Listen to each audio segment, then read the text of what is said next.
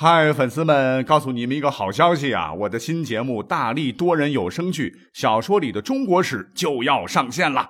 想要了解新节目或者跟我互动聊天，赶快来加入 VIP 粉丝群，入群二维码就在本期节目的声音简介中。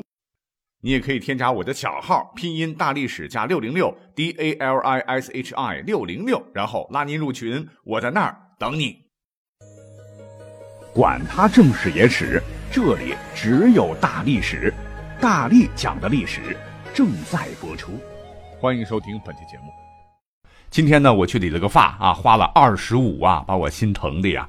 当这个嗡嗡嗡的电推子在推我头发的时候，我就想了，你说咱们这个历史故事也讲了这么多期了啊，好像讲了很多故事吧，都有点大啊，把很多很多这个细小的历史知识点都忽略掉了。啊，就是我们生活当中的啊，每天都在重复做的一些习以为常的事情。那喜欢历史的我们，有没有想过，古人们在很多很多年之前，他们在那个时代到底是怎么做的呢？啊，比方说这个理发吧，啊，古人在那个时候是怎么打理头发的呢？那在古代有没有理发师呢？哎，带着这个疑问，我们来开始今天的节目。别看题目好像很小，那可讲的内容非常多哟。那。我想看过三国的朋友都知道有这么一个故事，就跟我们的曹操有关系。那么话说呢，我们的曹操有一次率军呢经过麦田的时候，曾下令说：“说士卒啊，不要弄坏了麦子，有违反的处死啊，就是不拿群众的一针一线。”那军中当时凡是骑马的人都下马，就用手啊相互扶着麦子走。可谁想到这个曹操的马当时忽然惊了，是窜进了麦地呀。弄坏了一大片的麦子，这曹操没有办法呀，就招来手下的主簿来论罪。主簿就用春秋的典故应对说：“自古刑法呀是不对尊贵的人使用的。”曹大大啊，您没事儿。可是曹操不干啊，曹操说自己制定的法律而自己违反，如何能统帅属下呢？我是一军之帅，是不能够死的，这点没错。但是呢，请求对自己施予刑罚。于是呢，他是拿起剑割断自个儿的头发，投掷在地上。那咱们现代人一听的话，把自个儿的头发剪掉一缕，然后扔到地上，又能怎么地呢呢？各位有所不知啊，因为自古啊就有“身体发肤，不敢毁伤，圣人之训也”这样的教诲。也就是说，古代人认为啊，头发是从父母那里继承下来的，随便割掉，不仅大逆不道，而且还是不孝的表现呢。那曹操其实作为这个那个时候的政治家，嗯，能够割发代首、严于律己啊，在当时已经是实属难能可贵了。那这个故事我讲的比较快啊，因为打小我们都听过，这也反映出的一个问题，那就是身体发肤既然受之于父母，不敢毁伤，孝之始也。看来理发在古代似乎不如现在这么吃香哦。其实事实也的确如此啊，因为我国很久以前就根本没有理发一词。那古代的男女啊，最早的时候都是留长发啊，长发飘飘，那都很文艺啊。那再不济吧，就是把头发盘起来啊。男女老少当时只是盘发的方式不同。所谓是发型决定气质啊。传说伏羲那会儿呢，他老人家那时候就已经开始发明这种锥髻的这种盘发方式了，就是将头发结成锥形的发髻，然后不再散发。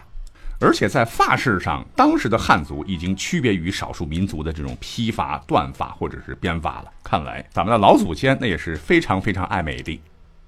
哎，再比如说，在《诗经·小雅·采绿》当中啊，就写了这么一个事儿啊，说有个女子啊叫采绿，想到丈夫从外地就要回来了，是欲予取菊，薄言归墨。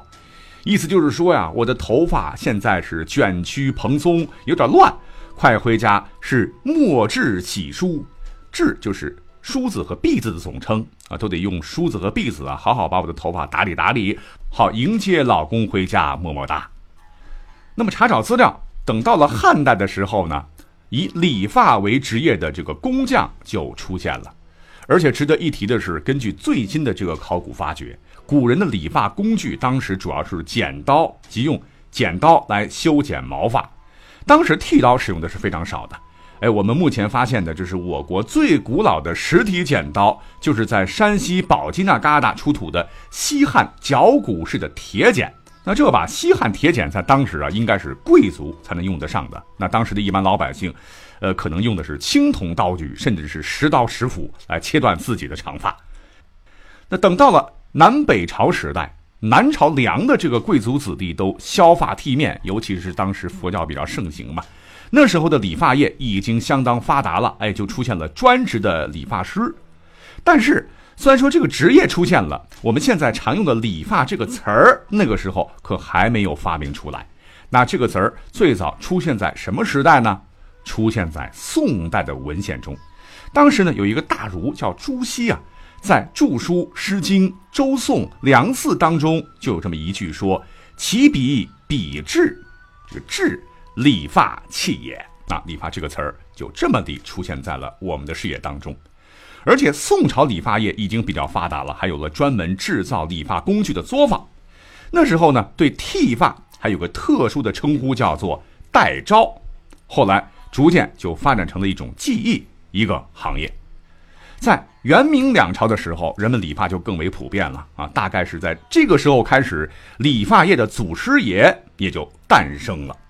哎，讲到这儿，我们都知道哈，旧时候各行各业啊都是要有各自的祖师爷的。对吧？比方说，农业的祖师是谁呢？是神农氏。木匠业的祖师是谁呢？鲁班。酿酒业的祖师是杜康。可是理发业的祖师爷，您知道是谁吗？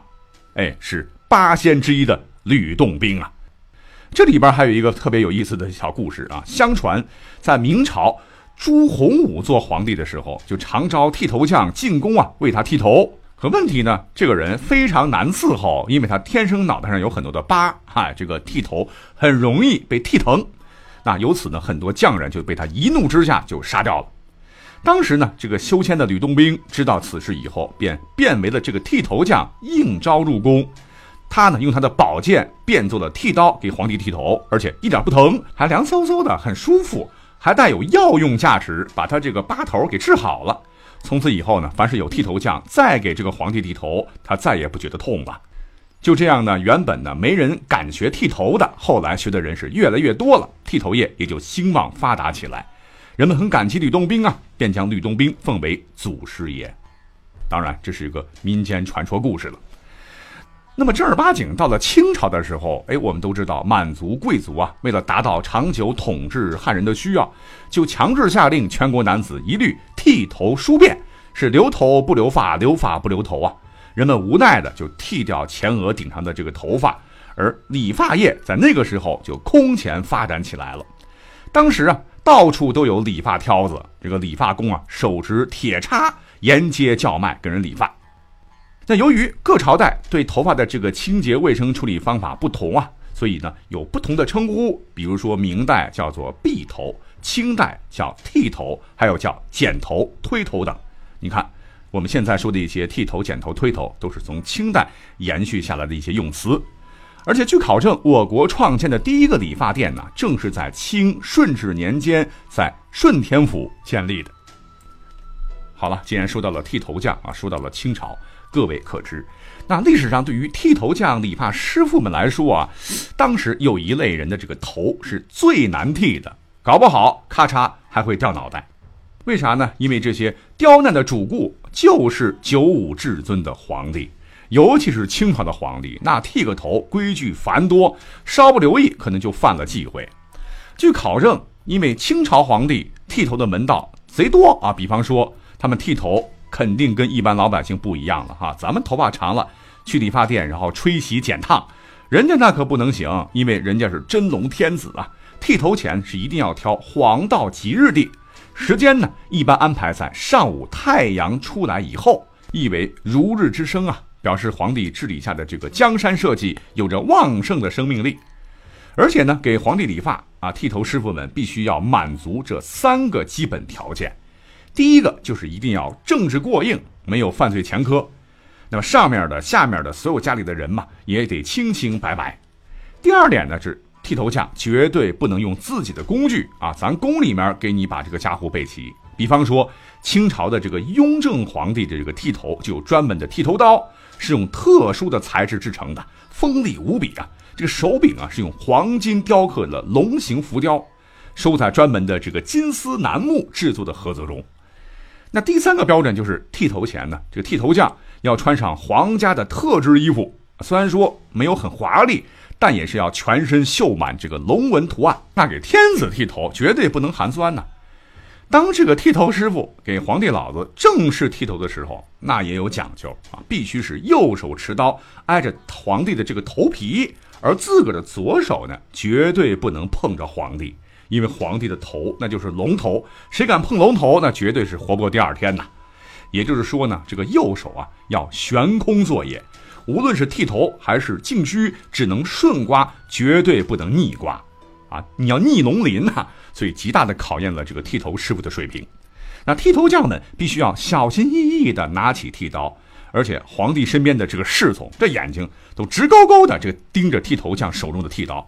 如果在剃头的时候心理素质不好，或者是手艺不过关，不小心割破了皇帝的皮肤，哪怕只是轻微的一丢丢伤口，哼哼，下场一定会很惨的。所以说呢，在古代给皇帝剃头，那剃一次就仿佛从鬼门关走过了一趟啊。但是啊，如果剃得好，赏赐自然是少不了的啊。不过前提是你得有命拿。好，讲到这儿呢，就把很多有关于剃头的、理发的一些历史知识点都讲完了。感谢你的收听，我们下期再会不。